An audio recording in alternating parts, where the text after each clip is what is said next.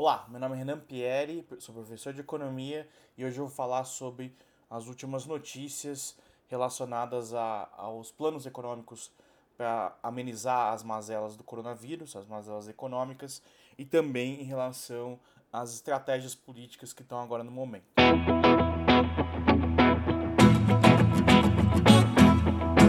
Bem, coronavírus está no, nos noticiários 24 horas por dia e muito se discute do, do potencial devastador que ele pode ter sobre devastador que ele pode ter sobre o sistema de saúde e também sobre as consequências econômicas, possivelmente uma das maiores crises que a gente já viu uh, nos últimos, nas últimas décadas que esse país já teve. Né? Uh, bom, e muito se discute sobre o que fazer nesse momento. Né? E como é que está essa situação agora? A gente observou nas últimas semanas um caos se espalhar ao redor da Europa e agora também chegando aos Estados Unidos, onde você tem um sistema de saúde completamente sobrecarregado e você tem pilhas e pilhas de mortos, de pessoas que nem direito a enterro estão tendo por conta da velocidade que a contaminação se dá. Né? A taxa de letalidade talvez não seja tão alta, é verdade que ela mata mais pessoas é, idosas e com comorbidades pré-existentes, mas é, não deixa de ser chocante você pensar que isso possa acontecer aqui também, tá? Então, esse é o meu primeiro ponto. Quando você fala assim, ah, é só uma gripezinha e, e ataca somente os idosos, é, é, é uma falta, de certa forma, uma falta de respeito com quem está sujeito às complicações, que não são só os idosos, né? Lembrando que são qualquer pessoa que tem pressão alta, é, tem algum tipo de comorbidade, um problema cardíaco, pessoa tem diabetes, pessoa que já teve um outro problema respiratório. Tudo bem que isso está bastante relacionado com, com a idade, mas, enfim, é, é um grupo bastante importante da população.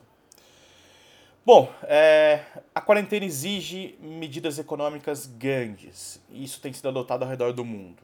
Em que sentido? Você deixa as pessoas em casas, é, você vai ter prejuízos econômicos enormes para as empresas. Muitas empresas não têm caixa para aguentar sequer um mês, que diga mais de um mês fechada, sem a economia funcionar.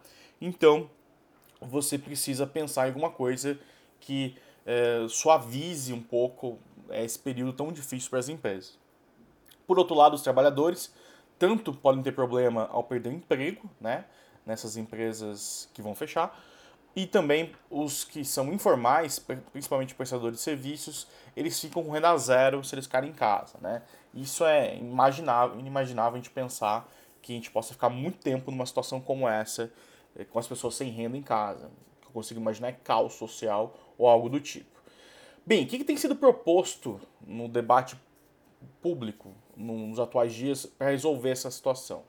De um lado, você tem a estratégia dos governadores, vou cabeçar aqui a estratégia Dória, né? não é só o Dória, mas enfim, cabeçada por ele, que é seguir estritamente as orientações da OMS, é, falar sobre o isolamento social, que é a única arma que a gente tem agora, não diminuir, é, não tirar sarro de quem pega a doença, não diminuir os efeitos, é, as possíveis consequências nefastas que, que isso pode ter, né? E é uma estratégia que, que prega, então, a, a, o isolamento social, então, essas as quarentenas que a gente está observando nos últimos dias no Estado. É verdade que a quarentena ela não é só um trabalho do, do governo do Estado, né? Quer dizer, não é o Dória que mandou ficar de quarentena.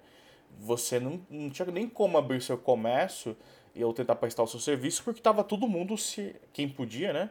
Se auto-isolando em casa em, não só porque o governo mandou, mas porque tu não ficou com medo do que possa acontecer é, em relação, olhando né, porque aconteceu na Itália. Por outro lado, você tem o governo federal, na figura do, do presidente Bolsonaro, que fez um discurso. O discurso mais maluco que eu já vi na minha vida durante essa semana. Estou gravando hoje, dia 27 de março, em que ele falava de uma gripezinha, resfriadinho, enfim, falando, mandando as pessoas irem para a rua, no momento em que até os países, enfim, que meio que coadunam com esse, com esse tipo de retórica dele inconsequente, é, foram contra. É, eu não fiquei. Não me estarreceu tanto o fato dele defender uh, uma quarentena pequena, enfim, que a economia continue funcionando. Isso é direito dele, faz sentido, mas a forma como se colocou esse ponto ofensivo é assustador. Mas enfim, vamos lá. Mas ele não é louco, tá? É, muita gente que acha que ele é louco, mas ele não é louco, ele tem, ele tem uma estratégia. Qual que é a estratégia do, do Bolsonaro? E também o Dória tem uma estratégia. Qual que é a estratégia do Dória? Ele se colocar, nesse momento, como oposição ao Bolsonaro. Né, ele colou a imagem dele ao Bolsonaro na última eleição e agora tenta se separar. E essa foi uma situação ótima para ele fazer isso, né, em que o Bolsonaro tem uma postura, ele tem outra, ele fica sempre com os médicos do lado dele durante as coletivas, para dizer que não é extremista, enfim, ele é uma opção, é, não à esquerda, mas é uma opção a esse a esse modelo bolsonarista. O Bolsonaro, por sua vez, o que, que ele tá, que, que talvez passe na cabeça do Bolsonaro, né? Ele, a, a aposta dele é o seguinte: vai todo mundo ficar em casa, tá? E, e eu tenho certeza que ele está muito bem informado. A gente tem vazou em documentos da BIM que ele recebeu, supostamente projetando o número de mortes para os próximos dias. Então ele está muito bem informado do que pode acontecer. Mas qual que é o ponto aqui? É, se todo mundo mantiver a quarentena, se funcionar essa quarentena e pelo tempo necessário, que eu não sei quantos dias são, é, talvez talvez você tenha um número baixo de mortos. E quando eu digo baixo, não sei quanto que é alto ou baixo, mas é a ponto de não chocar a opinião pública.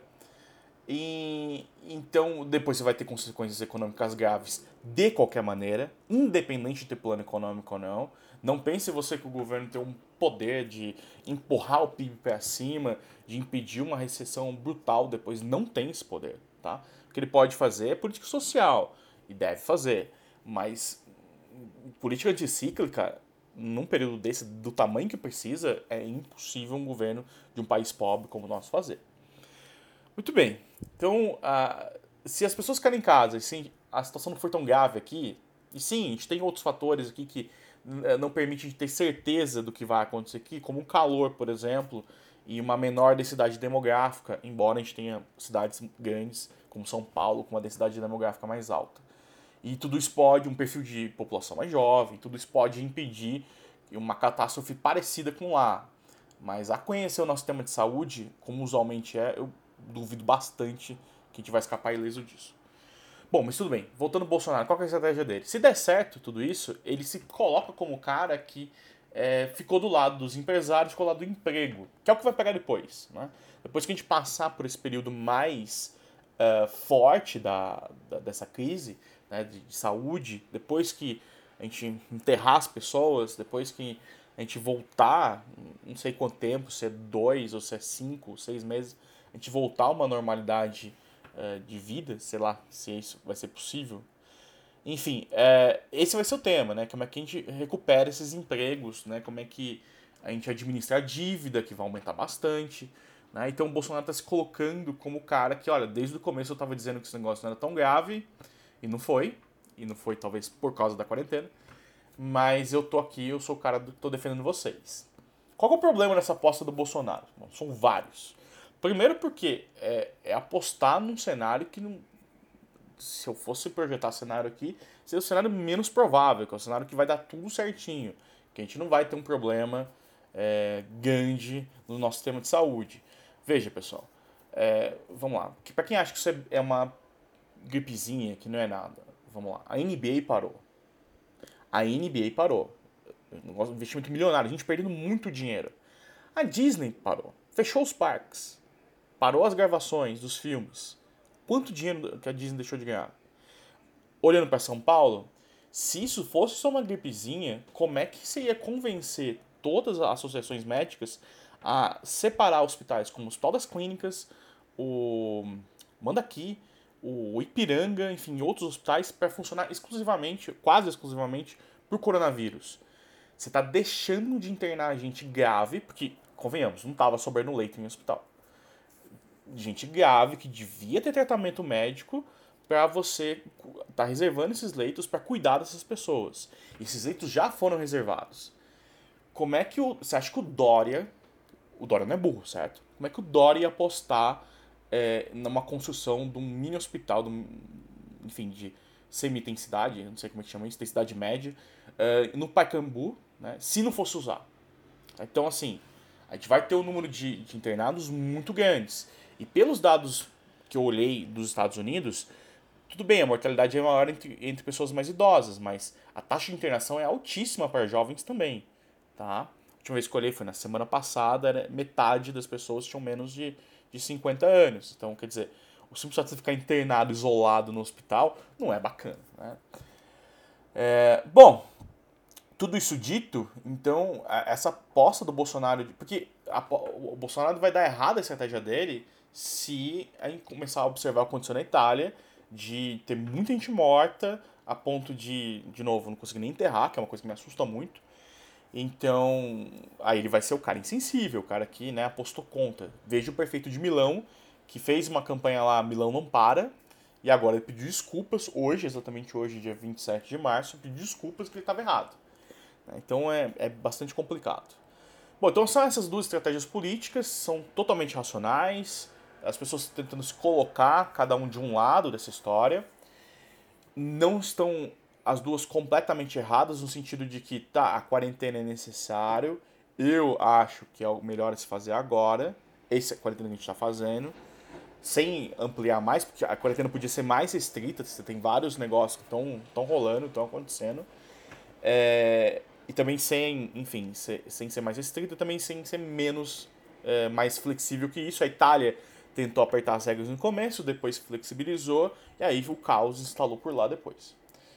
Muito bem. É, então, por outro lado, a, o clamor dos empresários ele é totalmente inteligível, quer dizer, faz sentido, as empresas podem quebrar, tá? mas a gente, enfim, está indo num, cenário que eu duvido que mesmo que o Bolsonaro diga para todo mundo ir para rua, mesmo que o governo de São Paulo acabe com a quarentena, que as pessoas vão sair de casa porque elas vão começar a observar gente morrendo, muita gente internada, começa a ter muita gente próxima de você passando por um momento difícil e aí você vai ficar com medo, você vai ficar em casa, tá? É, ah, mas tem muita gente que não pode ficar em casa. Eu sei, mas você vai sair pra rua, não vai ter para quem vender, não vai ter com quem fazer negócio. Sei lá mesmo shows, estão na mesma situação. Então, quais são as políticas que têm sido divulgadas, tá? É, ontem foi aprovado no, no Congresso, na Câmara, ainda não foi no Senado, um plano de distribuição de renda, tá? É, é um plano que dá 600 reais para cada pessoa sem contrato formal de, de, trabalho, com mais de 8 anos. Tem uma série de critérios aí que eles tentaram desenhar, que a maioria faz sentido. Então, quais são os critérios? é, a, a, pessoa não pode estar recebendo é, nenhum benefício como seguro-desemprego, aposentadoria. Se estiver recebendo Bolsa Família, tem que optar entre os 600 reais ou Bolsa Família. E, obviamente, vai todo mundo optar pelos 600 reais, que é maior. É, tem alguns outros critérios, mas, enfim, são critérios só para pegar pessoas que não têm outra renda é, nesse período, que não são formais, né?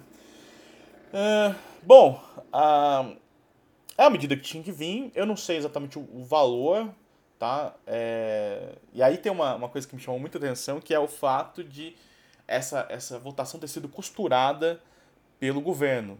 Né? Então não foi só a Câmara que foi lá e impôs isso para o governo. Foi o, o Vitor Hugo, que é o deputado líder do governo na Câmara, que costurou a votação. Inclusive, aparentemente, os, os deputados iriam votar 500 reais é, como benefício, e aí o governo sinalizou que poderia ser 600 e isso passou na hora. O que isso mostra para mim? Mostra para mim que é isso que eu acabei de escrever como uma estratégia Bolsonaro é de fato uma estratégia, porque se ele achasse que a quarentena ia acabar, que todo mundo ia voltar para rua, ele não precisava desenhar um programa de ele apoiar um programa de três meses, distribuição de 600 reais por pessoa, que vai ter um impacto enorme sobre as contas públicas, tá? É, eu tentei chutar valores aqui, tá? É, do alcance disso.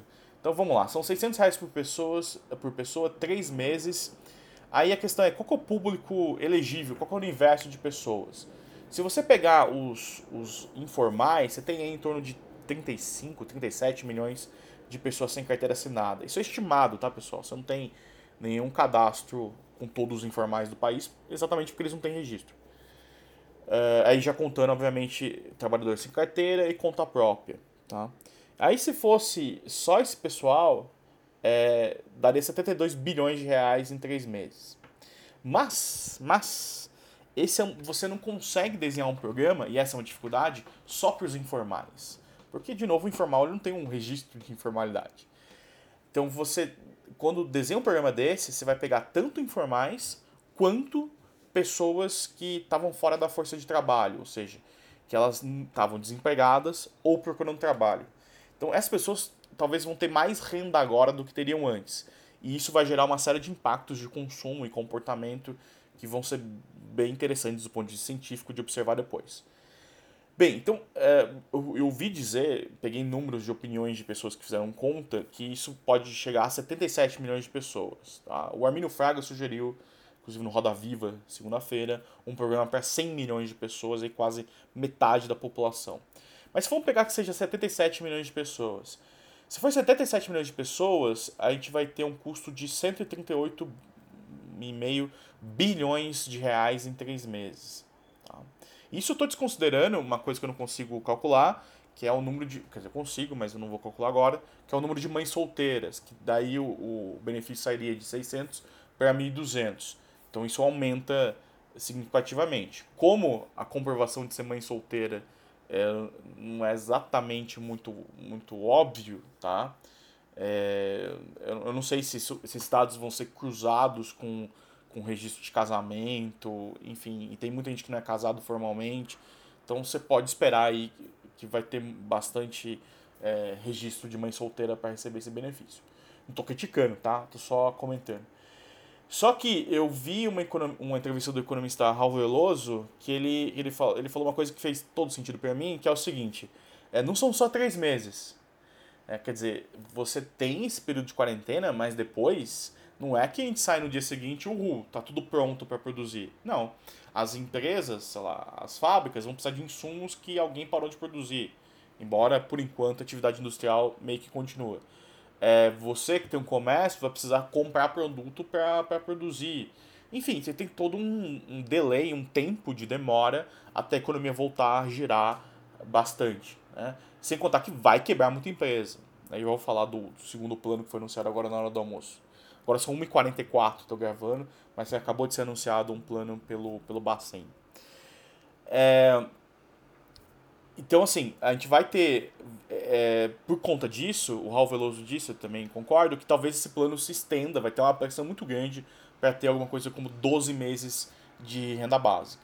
Neste caso, é, sumindo esses 77 milhões de pessoas e mais ou menos 600 reais cada uma, você tem 550, 555 bilhões de reais no ano. É bastante dinheiro. Aí você fala, ah, mas é menos do que os Estados Unidos gastou. É, sim, mas a gente não tem dinheiro. A gente já estava num nível de endividamento muito alto, é, com uma pressão enorme sobre as contas públicas. Ficava aqui os economistas falando que precisava de mais ajuste, precisava rever uma série de coisas. A PEC emergencial tinha que passar, é, tinha que fazer a reforma administrativa, enfim. E, ah, então você imagina que o cenário vai, vai ser bem mais complicado. Tá? É, o que me incomoda nessa, nesse tipo de medida são duas coisas. Duas coisas. Primeiro, é a burocracia. Quer dizer, você precisa cadastrar. Se for 77 milhões de pessoas, eu não sei exatamente o número de pessoas hoje no cadastro único. Né? O cadastro único, que é essa, esse cadastro, né, que a gente tem uma, uma base para desenhar as políticas públicas como Bolsa Família, o benefício de prestação continuada e outras coisas. É, eu não sei quantas pessoas tem, mas deve ter algo em torno de 25, 30 bilhões, eu não sei, milhões, desculpa, de pessoas cadastradas nesse cadastro. Como é que você vai conseguir cadastrar o dobro de. É, tipo, dobrar o número de cadastrados, pelo menos, em uma semana? As pessoas vão todas na caixa, vão, vão nas, no serviço social dos municípios. Como é, como é que isso vai funcionar? Tá? É, então eu tenho bastante dificuldade de entender se esse dinheiro vai de fato chegar a tempo, né, ou vai chegar rapidamente na mão das pessoas. Eu, eu pensaria, em princípio, antes de pensar num programa específico, e não ficou claro né, no Congresso como é que isso vai ser executado, é, eu pensaria em, em, em, aumentar o Bolsa Família simplesmente rapidamente, né, porque já está desenhado o programa, já tem todo o mecanismo institucional pronto, então você simplesmente aumenta o valor ou cadastra mais um tanto de gente, e depois você pensa num segundo programa para que, né, que abrace isso e aumente o número de pessoas. Enfim. É, por quê? Porque nos últimos dias a gente tem observado vários anúncios do governo. Paulo Guedes falou em 200 reais por pessoa outro dia. Mas entre o anúncio e o dinheiro chegar na mão da pessoa, a gente sabe que no Brasil isso demora meses. Tá? E meses aqui a gente não tem. Essa foi a primeira coisa que me incomodou. A segunda coisa que sempre me incomoda nesse tipo de coisa, ah, a gente precisa dar dinheiro para as pessoas. Eu concordo, tá? Eu, eu concordo. Eu não sei quanto e qual o melhor desenho, realmente eu não sei. Talvez eu desenhasse um pouco diferente disso, mas eu concordo. O que eu não sei, é, o que eu gostaria de ver é alguma sinalização de onde vai vir o dinheiro. Quer dizer, é, ah, não importa, não importa, importa, importa de onde vai vir. Historicamente, o nosso sistema tributário ele recai muito mais sobre a classe média e a classe pobre. Percentualmente, como percentual da renda, eles pagam muito mais imposto do que os mais ricos. Ah, mas a gente vai tributar as grandes fortunas. Operacionalmente é um desastre. Você pode tributar. Você tributa uma vez, na segunda vez o cara some com o patrimônio. Ah, a gente vai aumentar o imposto de renda. Tá, pode ser, pode escalonar o imposto de renda. Suficiente? Não sei. Então, você vai aumentar tributo numa economia que já está super frágil, né? que, o, que o investimento está super estagnado, caindo, né? caiu nos últimos anos, que o consumo está meio parado. Tá, então vai cortar gasto. Da onde? Da onde você vai cortar gasto? É. Então, isso eu queria alguma sinalização nesse sentido. Você tem um monte de gente que estoura o teto de salário do, do, do, do Supremo, né, estabelecido pelos ministros do Supremo, e, e tá aí, ganhando dinheiro a mais. Tá? Por que, que o ajuste sempre tem que vir do setor privado e nunca do setor público? A renda do setor público é sempre estagnada. Sempre estagnada, o que eu digo é sempre parada, ela não cai para baixo. Quer dizer, se todo mundo vai ficar pobre, vão ficar pobre junto. Né? Então estabelece aí um nível de, de ganhos, de dividendos, de salário e vamos tributar. Né? E, aí, e fazer uma redistribuição, de fato. Não, não tem um desenho pronto para te dar, é complicado fazer esse tipo de desenho, por isso que a reforma tributária está há anos sendo discutida, mas alguma sinalização nesse sentido poderia vir. Tá? Muito bem, é, esse foi um plano, talvez o principal plano anunciado até agora, e teve hoje o plano do, do Banco Central, que juntou 40 bilhões, bilhões de reais para distribuir, para ajudar. Esse plano que eu acabei de falar foi para as empresas, para os trabalhadores informais e para os empregados. Agora tem o plano para os formais, né? Como é que a gente vai impedir a demissão maciça de pessoas com carteira assinada. Teve uma atrapalhada semana que foi uma MP, uma medida provisória, em que o governo simplesmente suspendiu os contratos. É, falaram que foi sem querer, que foi parar no texto. Você faz uma medida provisória sem querer, é engraçado. É, o que, que me, mais me incomodou? Porque a discussão até então era, vamos permitir cortar metade da, da jornada, que era, achei metade bastante, tá? De novo, gostaria de ver o mesmo esforço no setor público e no setor privado. Mas enfim, vai cortar metade do, da, do número de horas trabalhadas. Ok, ok, o que seja, mas você tem que ter alguma ajuda, né? É, para as empresas, mas principalmente para os trabalhadores, nesse caso, que vão ficar sem metade do salário. Né? Então, dessa, e foi pior ainda o que veio na MP, porque você simplesmente suspende os contratos, não precisa mais pagar salário, mas cadê o, o plano que vai distribuir renda para esse pessoal? Eu até achei que eles anunciariam alguma coisa desse tipo e anunciariam um programa de renda básica universal, não só para os informais, como foi aprovado ontem, mas para todo mundo. Daí faria um pouco mais sentido. Seria extremamente doloroso para quem, enfim, ganhava um salário e ia ficar com um salário mínimo, ou nesse caso metade, 75% do salário mínimo. É, mas, enfim, é, faria mais sentido do que foi feito. Simplesmente anunciar o MP suspendendo contratos, eu acho que as pessoas não entenderam. Porque se elas tivessem entendido na hora, o país teria acabado. Uma guerra civil, não sei. Bom, muito bem. Então, o que foi feito aqui para as empresas? É um plano de crédito. Eu confesso que, pelo tamanho do plano de distribuição de renda que foi anunciado ontem, eu achei o de crédito modesto até agora. Posso mudar de ideia. Eu achava que a gente daria muito crédito e menos renda. Foi aparentemente invertido. Uh, como é que vai funcionar isso, basicamente? Né? Você vai ter uma linha de crédito, tem lá um, um, um spread baixinho, que você vai ter uma taxa fixa que o banco vai poder colocar sobre os empréstimos, né? E aí você vai ter um período de carência grande, eu não vou dar os dados aqui em todos, que eu não lembro de cabeça. Uh, tem um período de carência grande e, as, e, as, e as empresas vão pagar isso a perder de vista. Só que você só financia pequenas e médias empresas. Ok, for focar, vamos focar nelas. É, aí ficam as questões. Primeiro, como é que as empresas vão pagar isso depois? Mas tudo bem, deixa pra lá. Segundo é, e principal, e as grandes empresas? Elas não vão demitir? Não sei. É polêmico, é complicado. Então eu acredito que talvez venha mais coisa aí pra frente. Tá? Mais, mais dinheiro, possivelmente, em, em termos de crédito para essas empresas. E também é, o pagamento até restrito a dois salários mínimos né, de salário. Eu, sinceramente, não sei como eles vão monitorar isso, o que a empresa faz com o dinheiro. Eu acho que eles vão passar o dinheiro para a empresa, a empresa aloca, paga os funcionários. Não ficou muito claro isso para mim, mas eu preciso entender melhor isso. Ponto é, pessoal, é, tem essas duas medidas anunciadas, elas vão no sentido de que vai ter mais quarentena. Tá? Então, quando o teu presidente vai para a TV e diz que a quarentena tem que acabar, inclusive ele acabou de lançar um plano para acabar com quarentena, uma propaganda que soltou no Instagram, ele tá blefando. Ele, ele tá falando isso, mas ele tá torcendo pra quarentena não acabar. Porque se a, a quarentena acabar, a gente possivelmente vai ter um desastre aqui no sistema de saúde. Talvez a gente tenha de qualquer jeito, mas vai ser muito feio. O próprio ministro Mandetta, o ministro dele, disse que o, o SUS colapsa até abril, então quer dizer, o SUS não vai colapsar mais? Tá? Então, é, eu não vejo. Aí as pessoas dizem, ah, mas é uma escolha que a gente tem que fazer, que a gente tem que ter. É, tem que acabar com a quarentena, porque senão vai morrer mais gente. Cara, essa escolha você está fazendo enquanto você não tem uma pilha de corpos para queimar num forno. Quando isso acontecer, eu acho que muda um pouco essa percepção, tá? É, então, assim, não tem saída fácil, não tem solução mágica, não tem, não tem nada bonito que vai acontecer. A coisa não é bonita, não vai dar tudo certo.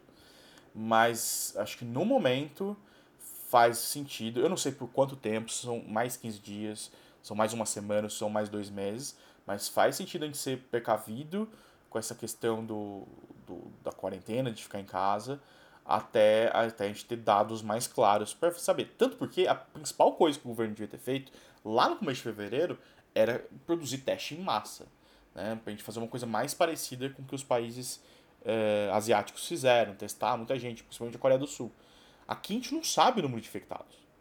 Não sabe, não faz menor ideia. Isso vai ficar cada vez mais difícil de saber, seja porque tem muita gente assintomática, seja porque eles só estão testando casos que eles têm certeza que vai internar só para enfim, eles já sabem praticamente que é coronavírus, é só um teste de, de confirmação. Vamos ver o que, que vai, vai acontecer. Eu vou comentar só uma, uma, última coisa, já faz 27 minutos que eu tô falando, que é uh, o ponto do, é, da, do isolamento vertical.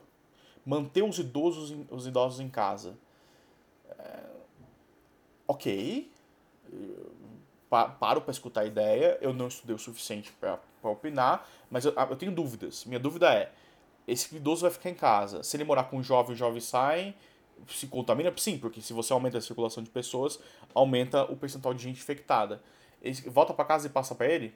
Não dá. Então os idosos vão morar sozinhos? Bolsonaro disse hoje que as famílias têm que cuidar dos idosos.